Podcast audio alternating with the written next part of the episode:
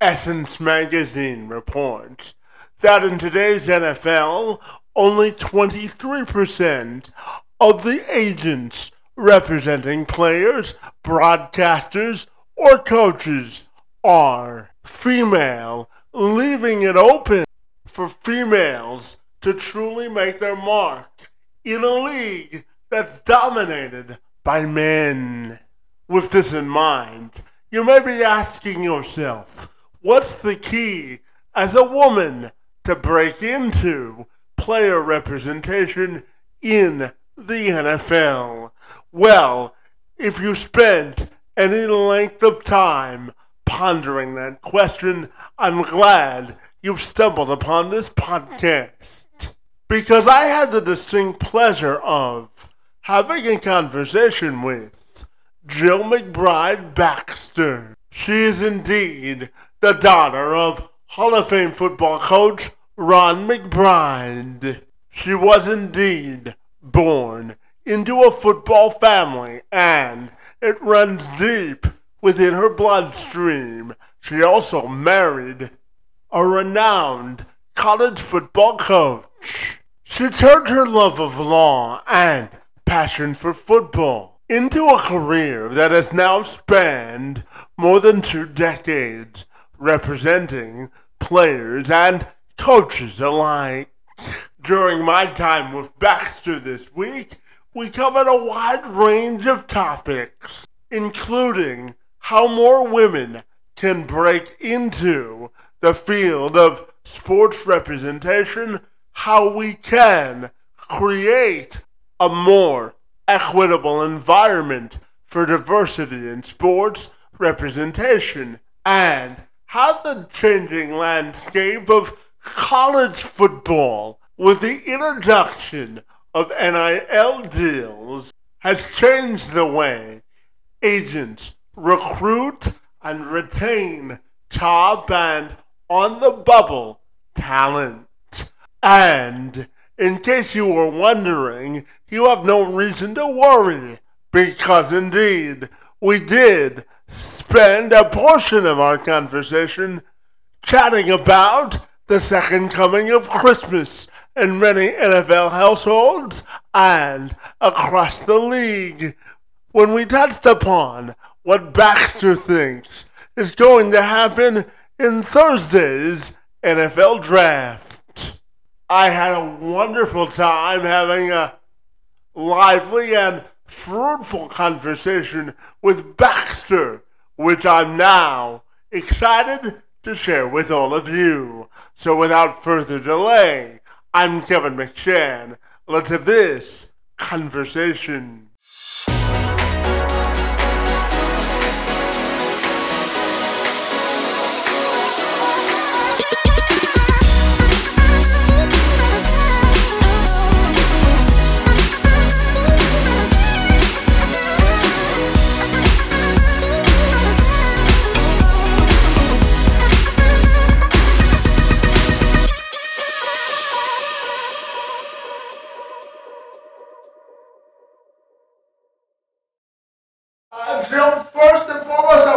Thank you uh, for being here this afternoon on a very exciting week as we enter the NFL draft week. Great to see you this yep. this afternoon. And thank you so very much for being here. Yeah, no problem. Absolutely. So, Joe, tell me. I know that your uh, your fa- family root root from deep in football. You're a daughter of a famous coach, and You've been around football all your life. Tell me, tell me about how important football is to you, my friend. Okay, well, yeah, I basically say that I grew up on a football field because when my parents were in college, we went to practice, we went to games. My mom has pictures of us where she's pregnant, and where is she? She's on the practice field herself. So we were always going to a football game. We were always going to practice. I sometimes would go recruiting with my dad, um, you know, like to high school games or whatever when he's looking for, you know, players for, for to sign for the next year. And um, yeah, I've done it my whole life. I, I don't think there's very many Saturdays where I wasn't at a game. And then on Sundays, I'm usually watching the NFL games. And then if I'm not at, if I wasn't at one of my dad's games, then I also married my husband, who's also a college football coach. So I always be going, going to his game. So Saturdays are always a football game or, and are watching college games, right? So I'm, and I have a lot of clients that are coaches. So I'm watching their games. I'm watching my husband's games.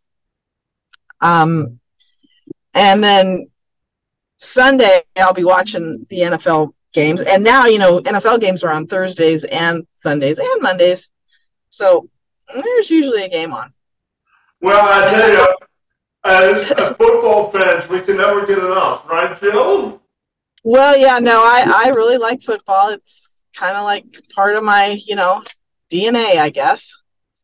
Yeah. Yeah, absolutely. And until, as you said, you turned your love for football and pa- passion uh, for law into becoming an agent. So tell me about uh, your uh, transition to becoming an agent and your passion for law and how they intersect as well.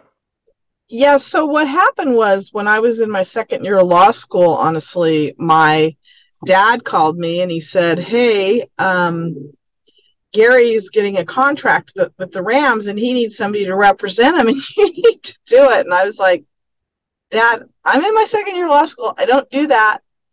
And he said, Yeah, but you can. I know you can. And I'm like, Okay. So at the time, I was actually president of the Sports Law Forum at my law school. I was also president of the Women's Caucus.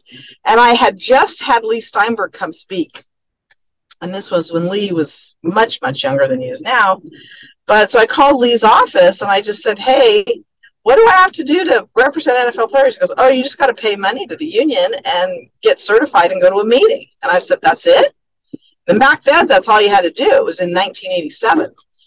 And so I just called the NFL Players Union and filled out the paperwork and got certified. And then I had to go to a meeting. It was very quite simple back then. Now it's completely different. You have to take a test and you know they do a whole background check and you got to have the right insurance and it mm-hmm. and it's much more regulated now but back then there was maybe 20 people you know that were representing people. That was it. It wasn't a lot. Now there's a whole lot more right? There's a lot more people. So but it and because as as more players got representation because in 1987 a lot of players didn't even have representation. Mm-hmm. Some did, some didn't. Um, and now, you know, all well, all of them except for maybe one right now that's representing himself. But most players do have um, representation, right? So, uh, and fast forward, what also has happened in in my world is coaches have representation, athletic administrators do, media does, and it's all because of the contracts. The contracts are much more complicated. There's a lot of wording that needs to be researched and or deleted if possible. So, you know, things have changed because the environment has changed. The money is more. So there's a lot more to lose on either side. And people realize that, yeah, I need to have a lawyer look at my contract or negotiate my deal. So I have a lot now, including like I. The other thing is NIL has opened up a whole new avenue. So I've got some college athletes in the NIL space, but I also just signed like a new box, boxer, Marcus Castro, who I'm getting deals for him too, because I'm really back in the endorsement deal side of it. And I did represent a UFC for eight years, and so I really understand that that world too. And that's really getting deals and endorsements to put on their shorts and stuff like that. And that's now happening in the college space for all athletes. So that's opened up a whole other avenue of um, ways to represent people. Yeah, absolutely. So the, yeah.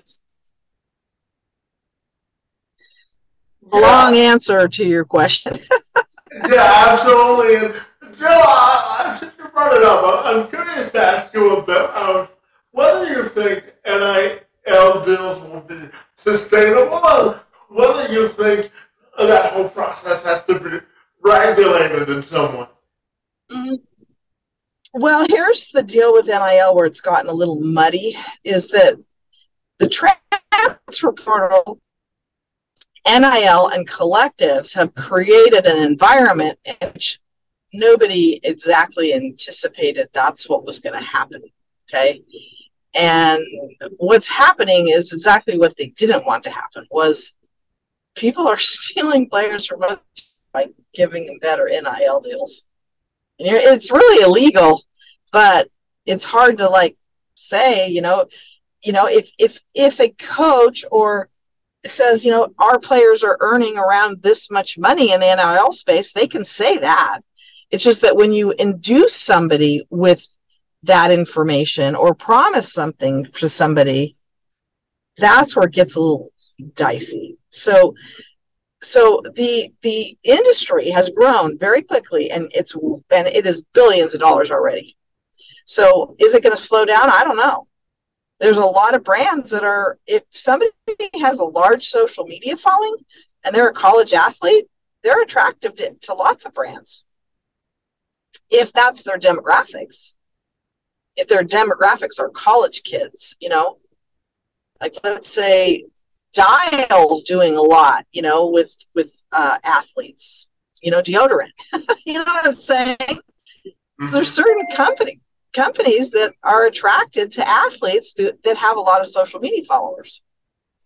Um, you know, a lot of mobile companies have done stuff.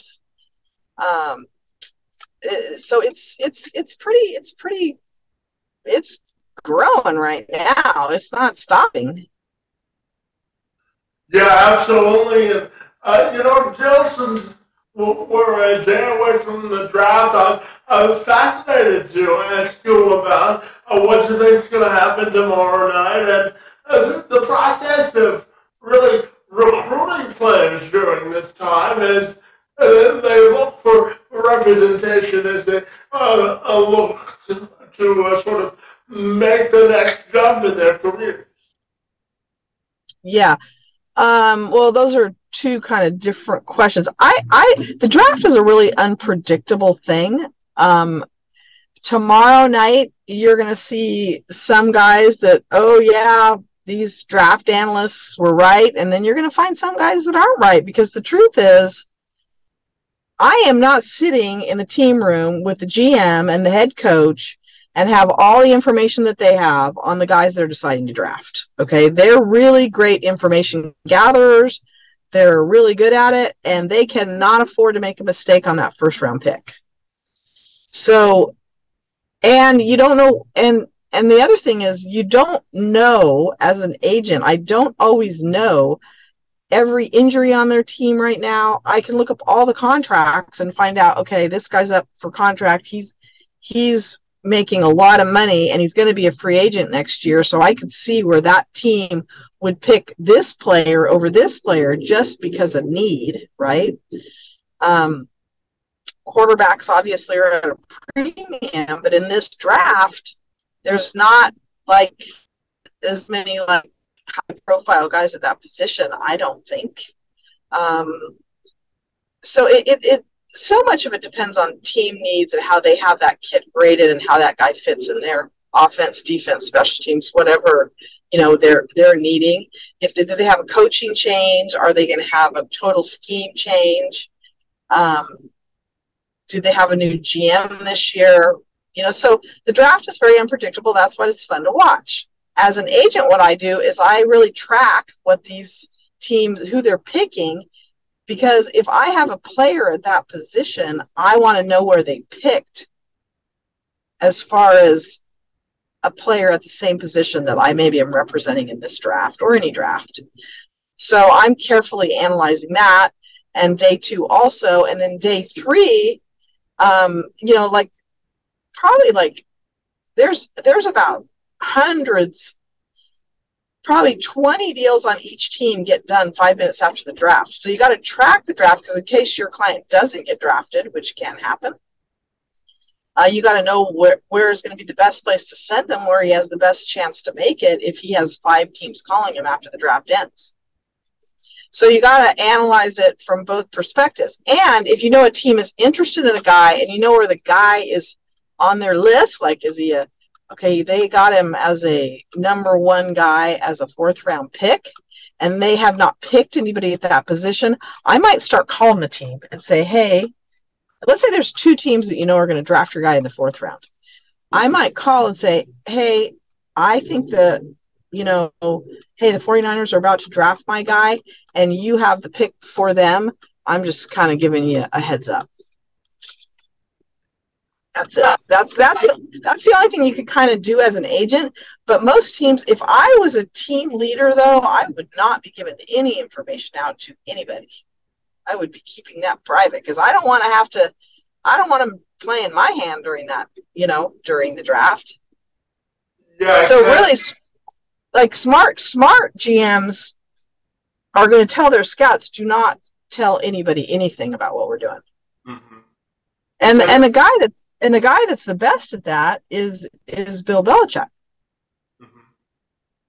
He does not share information with people, and he's smart about that because because why would you do that? There's, there's no incentive to do that. You're right because it dilutes your competitive advantage, right? So it's exactly. It's just like in a game. I'm not going to hand you my playbook, man. I'm not. I'm not going to tell you what I'm calling on the first play. Yeah, absolutely. Uh, Joe, I'm curious to ask you about uh, building relationships because, you, you, know, when you're an agent, uh, building relationships is kind of the lifeblood of your business. And as a, a female agent yourself, I'm curious for your advice for any other women, women who are interested interested in entering the space. Um, you know, you just need a client and then you got to start going to stuff. You go, I've been going to the combine and the senior bowl, college practices, college games all the time. So I'm always meet, seeing these people. I go to the pro days, but now I've been doing it for a long time. And so all my friends are still in. You know, my friends with NFL teams are still in.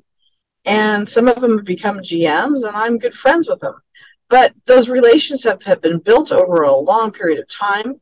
I try to go to a lot of like um, like the Shrine Game or the NFLPA Bowl, the Senior Bowl, Combine. All those places are places where you have an opportunity to meet new people. Even if you don't have a player in the Combine or at a game, you might go to the game just to talk to people about a player you have that's playing in the Senior Bowl but not in the Shrine Game. You get what I'm saying? Mm-hmm. So you got to have those opportunities to meet new people um, and touch base with the people you've known for a long time. And, and like if people come through, my husband coaches at Fresno State now. So when the scouts come through, I usually have them over for dinner or breakfast, or we go to we meet for breakfast, or we'll have them over for dinner. Now you got to know a lot of them are friends with my husband and my dad and me. Some of them are friends with me, don't know my husband. Some of them some of them know both both of us. Some of us know all all three of us, my dad, my husband, and myself. You know, so it's it's kind of interesting. I, like I went to breakfast with one scout. He had no idea my dad was a coach because my dad's retired now. you know, and he was, and I was like, Mark, I can't believe you, you don't know that about my dad. He goes, No, your husband recruited me.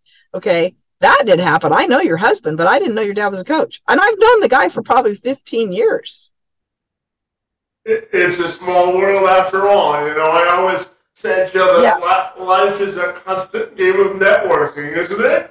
Of course, yeah. So my advice, and that's something I love doing. I really like. I really do enjoy seeing my friends. And being a college scout is a friggin' hard job. They're on the road all the time, going from school to school to school. They're away from their families. Um, it's a hard, hard job people don't realize.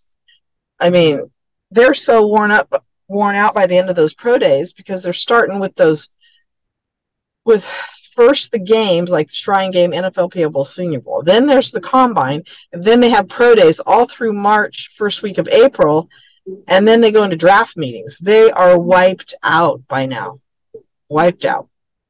They're tired, you know, and and because they've been on the road, you know going from school to school to school to school. It's a lot of energy out there. Indeed, it brings a whole new meaning to embrace the grind, doesn't it?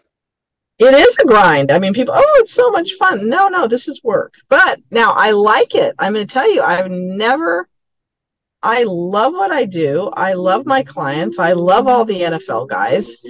Um, I unfortunately, as agents, we don't get to interact all that much except for at the combine, and um, and we're all spread out all over the time. Sometimes I'll see them at a pro day, um, but each year, guys have different clients at different places. So you might see them at a pro day 10 years ago and you don't see them for 10 years. So my peers do not, we don't interact that much. I do, I do talk to some of the other female agents and I'm good friends with Laura Okmin who does sidelines for the NFL. She's a reporter, you know, media. And I'm super close with her and have been for many, many years. So, and she's a great resource too because she knows everybody in the league. Yeah, she's absolutely. the longest. Yeah, she's the longest term, longest female sideline reporter in the NFL. I think. Yeah, she's, she's amazing. Been, she's been doing a great job for a long time, for sure. And, yeah. And yeah. I'm, I'm curious to get your thoughts on on how you think more more uh, females can enter uh, the space of representing players as well? Well, you know what? I didn't realize in 1987 that I was the only female. I had no idea. I didn't care. I just, I had a client. So I do think right now there is a lot more women than there were certainly when I started because I was the only one at the time. There weren't even that many men doing it. There just weren't that many agents, right? In the NFL space. Mm-hmm. Um, but I think anybody, if they are really passionate about something, you know, and they want to do it, you just gotta you gotta get a client. That's the hard part. Dealing with the NFL guys, that's not hard. But getting a client, that's hard because you gotta um, have the network to number one pick the right player, and you gotta know people, and you gotta be able to get to the player. But that's not easy to do. Yeah, no, no, it's not easy. Yeah. And not only that, if they're a really great player, everybody's hounding them. Mm-hmm. So, you know, you got to start early in that recruiting process, or you have a relationship with somebody. You can utilize your former, you know, clients, and then I have a lot of coaching clients. So a lot of my my a lot of my job work uh, is very very much referral based like most of the my clients I get in the NFL space were referred to me by a coach. So they say you should call Jill, or a scout will refer. They'll say, no, you should call Jill Baxter. I think she's going to be a good fit for you because you need somebody who has got a lot of connections, or else nobody's going to know who you are. You know, it's not that hard. I'll be honest with you. Representing draft picks isn't hard. Representing guys that are on the bubble is what's where they need somebody with connections that's the harder space to get in. Mm-hmm. You got to really understand that space. Um, if you want to compete for first round picks, they just want money to pay for their training and this, and that, and all that. So then you got to do that, which is fine. There's some good trainers out there, but you know you got to have the money to invest. Um, it's I discourage people from doing that because I think it's a bad investment. Because if the guy doesn't go where he thinks he's going to go, and I think they should stay in college and work with their college coach, strength coach, because they know their bodies better. And, and that's where teams have to work out anyway. So they go to these outside trainers and move somewhere, and their their numbers are good, good, but maybe they would have been just as good if they'd gone to their their strength coach at their college. and a lot of players don't like that. They want to they want to get away and be all pampered. It's like this is not a pampering. Football's hard. You know, so the training thing is an interesting thing. You got you got to do it though if you're trying to get a first round pick. But if you start to invest money in guys that are not first round picks, you are gonna you are gonna go out of business quick.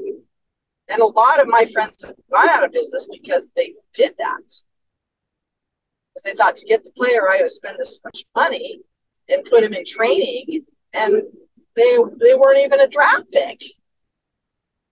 You see what I mean? Uh, they didn't get picked at all.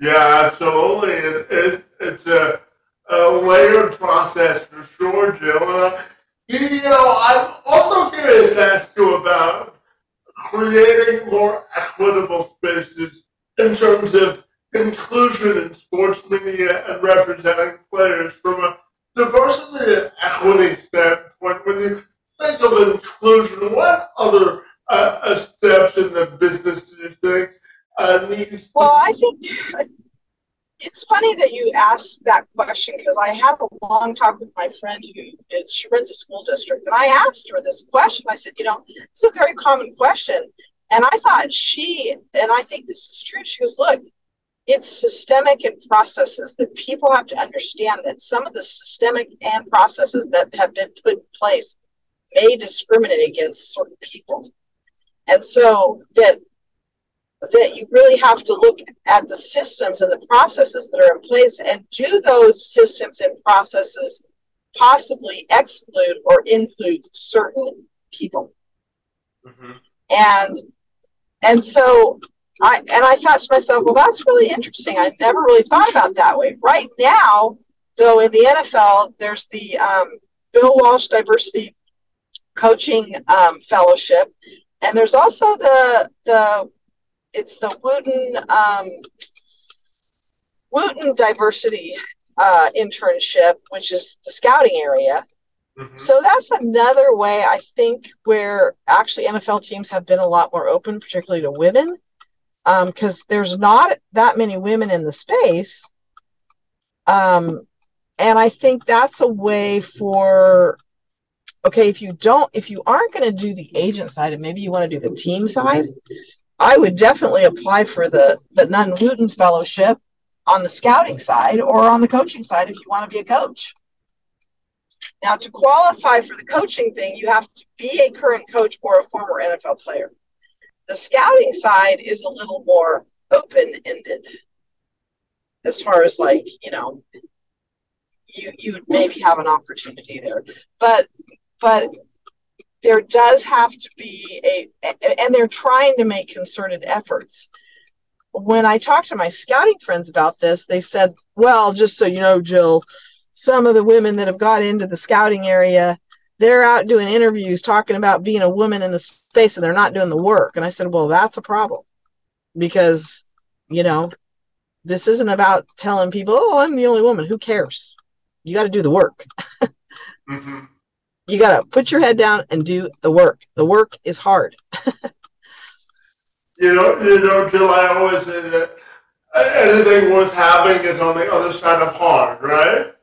Yeah, well, I mean, it's, I'm just saying there is, you know, you got to learn what their process is, and their process is you got to look at a ton of film, and you have to, you know, analyze the film, and then you got to submit the reports to the department because that's what they need you to do if you're working in scouting. Well, if you don't know how to work the XOS machine and you don't know how to analyze tape on a football player, then you might have a little hard time being in the scouting department oh, because they're not asking you to negotiate deals. They're asking you to analyze players and tell them why this player is better than this one.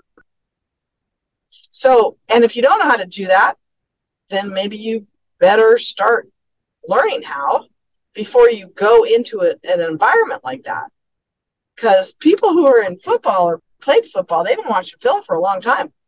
They played football, so so this is an interesting thing. Since like a female, very few females play college football, right? Or even high school football. So they're not learning all that as a young kid. Now there are some women women leagues now, right? Which is mm-hmm. good. Um, but you know, we played flag football in high school, right? As a fun thing for a fundraiser or something, you know, and we played one game and we played flat. We weren't studying the game. How did I learn to study the game? Well, I was at a game. I was at a practice. So I just learned it by that's just what we did. You know what I mean? Yeah. That's how I learned. That's how I learned the game was by going to games and practices. But that's how I grew up. So systemically, women in particular have not maybe had the opportunities because they, they they didn't have the opportunity to play game. Yeah. You know, and there are coaches out there, by the way, that did not play the game. Right. So I do know that. So it's not that it's not possible, it is. But think about that systemically, how that would eliminate a lot of people. Yeah. You're talking about diversity. When you're talking about a diversity and inclusion, mm-hmm. okay, depending on what you define. Um, also, to play, you got to have be off the charts great player and athlete. So if you're not athletic, also you're going to have a problem because you never got the opportunity to play because you weren't athletic enough. You see what I mean? Yeah, the best way to learn and to grow is to be put right into the fire, and if you don't have the opportunity, yep. you can't grow. Yeah, absolutely. So, and and I've even thought, boy, I'd really like to do the Nunn um, uh, internship, but I don't know if I can because I work for players. I have to ask one of my GM friends. I thought about submitting an application and they can just deny me if they want. You see uh, what I'm uh, saying? I think it's important. I think it's important the other side thinks. Mm-hmm. So important in anything that you do, right? Yeah, absolutely. Yeah. So, you know, there's always, Indeed, Angela, I'm curious to think about. Yeah, of course.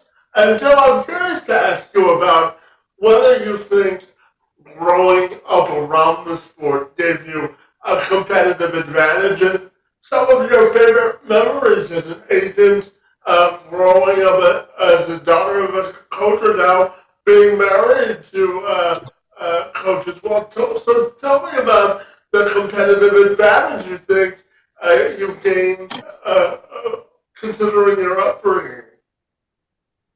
Yeah, hold on just one minute. I'll answer the question. Not, not question? Hold on. No, we were about to go in for that. Oh yeah, no, that's okay. I'm gonna I'm okay. pulling in. Okay, good. All right, I'll see you in a couple weeks. You. Thank you. I'm gonna try to have Marcus. Okay. I want you to meet him. Or re-meet him. You already know him. Sorry, that's on the run. No problem. I want to set my book up with my with Angelica's Angelica's daughter is. I just got this new box with her. She's so adorable. But and so is my so is Angelica's. They were just over my house. I was like, okay, I'm gonna have to introduce you to Marcus. Anyways. Okay, so what's what's your what's your yeah, I like to be the matchmaker too. um so what was your your your last question? Sorry. No, no problem. I was just wondering if uh, you believe that growing up around the sport and now being married to someone in football provided you a competitive advantage in the work you do and some of your favorite memories around the sport of course it gave me a competitive advantage I advantage. I also had parents who didn't put any like didn't put us in a box. Do you know what I'm saying? Like mm-hmm. you can do anything. I never even realized that anybody was discriminated against till I got to law school and started reading case law. And I was like, what?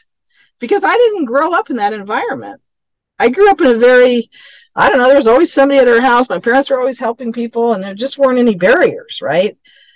And then, so so growing up with parents like that and also being around football of course it's a competitive advantage because i understand the game i understand how it works i understand how they think i understand all the ups and downs i understand and i lived it on top of it because then i married into it and found out oh by the way being a coach's wife is a lot harder than being a coach's kid because because all of a sudden we have kids I've got my own company. We're moving all over the place, you know. And then we and and a typical weekend in if if somebody is in the coaching world, at least for their families, is we usually have company. We take them to the games. You know, there's a whole social thing around this, and it's not it's not a job; it's a lifestyle. Football is a lifestyle being in football is a lifestyle. It's a seven day a week deal, right? It's not like there's, I mean, we just had one of our former players that is a rodeo guy is in town for the rodeo. So he brings his horses over, stays at our house. We go watch him do rodeo. You know what I mean? And mm-hmm. he played for my husband 20 years ago. He played for the Giants for a long time too. He played in the NFL for a long time. So, of course, you have a competitive advantage. There also has been some disadvantages to this because when my husband was coaching at USC, they were petrified that I was an agent because it was when all the Reggie Bush stuff happened. Mm-hmm. And I was like, uh, yeah, well, guess what? I'm not that kind of an agent and I don't give people anything, so you don't have to worry. I'm too cheap for that. yeah. I'm not giving them a dime mm-hmm. and I'm not violating NC- any NCAA rules. Mm-hmm. You know, so but the advantage is that I understand the game. I'm around the players. I have more of an advantage because I have access to their parents. But when I was at USC, I couldn't I couldn't represent any of them. It wasn't allowed. Yeah. You know, it was conflict. So so there's sometimes where it's worked for me and sometimes where it's worked against me or John will have a great player and they'll be like, oh, what if something goes wrong and I'm being represented by his wife? You know what I'm saying? Mm-hmm. So that that comes up. Uh, but I, you know, and so you know, so I probably not gotten players because of my connections as well, but I've gotten players because of my connections. Mm-hmm. But a lot of my coaching clients, though, which I do like, they will refer players to me, and that's a much cleaner deal because it's just like hey, I gave him your name. He's interviewing people. I told him you're good. Whatever. Um, you know. Yeah. It, it, yeah. It, so. It's, it's, both sides of the coin for sure. And so my final question for you today has to do with your own professional and personal legacy and how you want that to be defined and whether or not you view yourself as a role model in the business. Well, I think one of the things that I, you know, what I have seen evolve, and this is just like you, I have a podcast as well. I have a podcast, I have a book.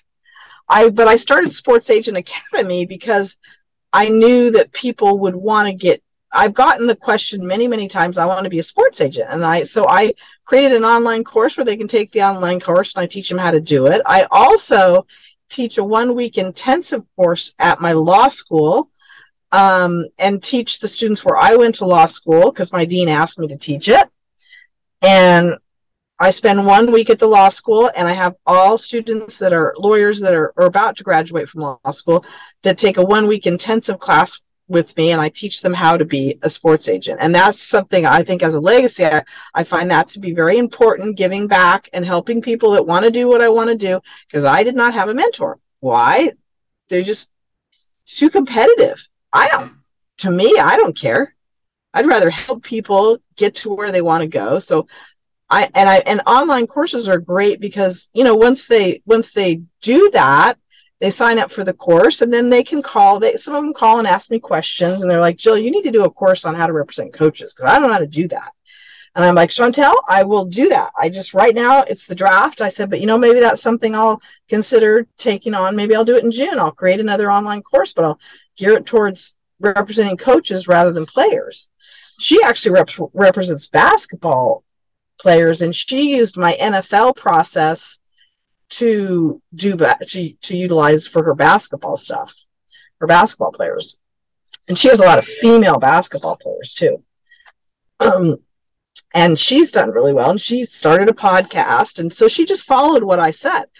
Um, I also have a book um, called Born to Be a Sports Agent. And my book also, it starts out with stories, you know, from my family background. The middle part, those my processes I used for NFL players. And then the last part of the book is client stories to say, you know, these are things that have happened, you know, that this that you can learn from. So um, it's a very good book. Born to be a Sports Agent is a really good book to read if you are somebody maybe who just likes sports, but also just if you want to learn how to be an agent. And it's a very quick read, and there's lots of funny stories too. so I think as a legacy, I'm glad I created the online sport courses. I'm I'm happy to give back to that community of people who want to do that. I'm glad I wrote the book because it answers a lot of the unanswered questions that people need, and I probably got to add to it because the NIL things changed. Mm-hmm. And and then my husband and I also have a company called Academic Game Plan that helps people learn how to learn that are struggling academically or not even struggling, just that want to do better academically. Mm-hmm. And that's also been something that he and I have done together. And we've done that for, gosh, probably almost 25 years, maybe we've had that program. So I hope my legacy is that, you know, I, I did give back and I did try to teach everybody everything that I know so that they can, you know, be successful and do what they want to do. Yeah, absolutely. And uh, Jill, finally, tell me if people want to get connected with the good work that you do, what's the best way they can do that? Uh, they can email me at jillbaxter at me.com. They can also go to my website at jillmcbridebaxter.com. And probably right now, the best thing to do is go to my website, see which category you fit in, and click on that. And I have free webinars. You can watch the webinar get on my email list. I send out Tuesday tips and pretty much every Thursday I usually drop a podcast. Sometimes, you know, I might skip a week if I'm super busy, but I, I pretty much try to drop and I've and I have four years of content, four years of podcasts. So I have a lot of episodes. So there might be an even previous episode that somebody because it's called representation without taxation. It's basically free advice. Well, fabulous. So that's another resource for people. You know, so I have several resources, online courses. Go to my website, jillmcbridebaxter.com. It's all on there. Um, I have a blog on there too. I send emails weekly, and you know all those all those resources, online course book, my my podcast, and then I think those are probably, and then my free webinars. I also have a YouTube channel. I've got some YouTube stuff on there, different videos and stuff um, for different people. But yeah, I have lots of different resources for people. I can see that, and I, I, I really appreciate your time today, Jill. I know how, how busy uh, your schedule is this time of year. So I appreciate you uh, engaging in conversation uh, with me today. As an old uh, sports reporter myself, I was super, super excited when you agreed to do this. I want to wish you the best of luck with your future endeavors, my friend, and I want to thank you for joining me this afternoon. It's most appreciated. Yeah, it's great. Yeah. So thanks for thanks for your time, Kevin. I appreciate it.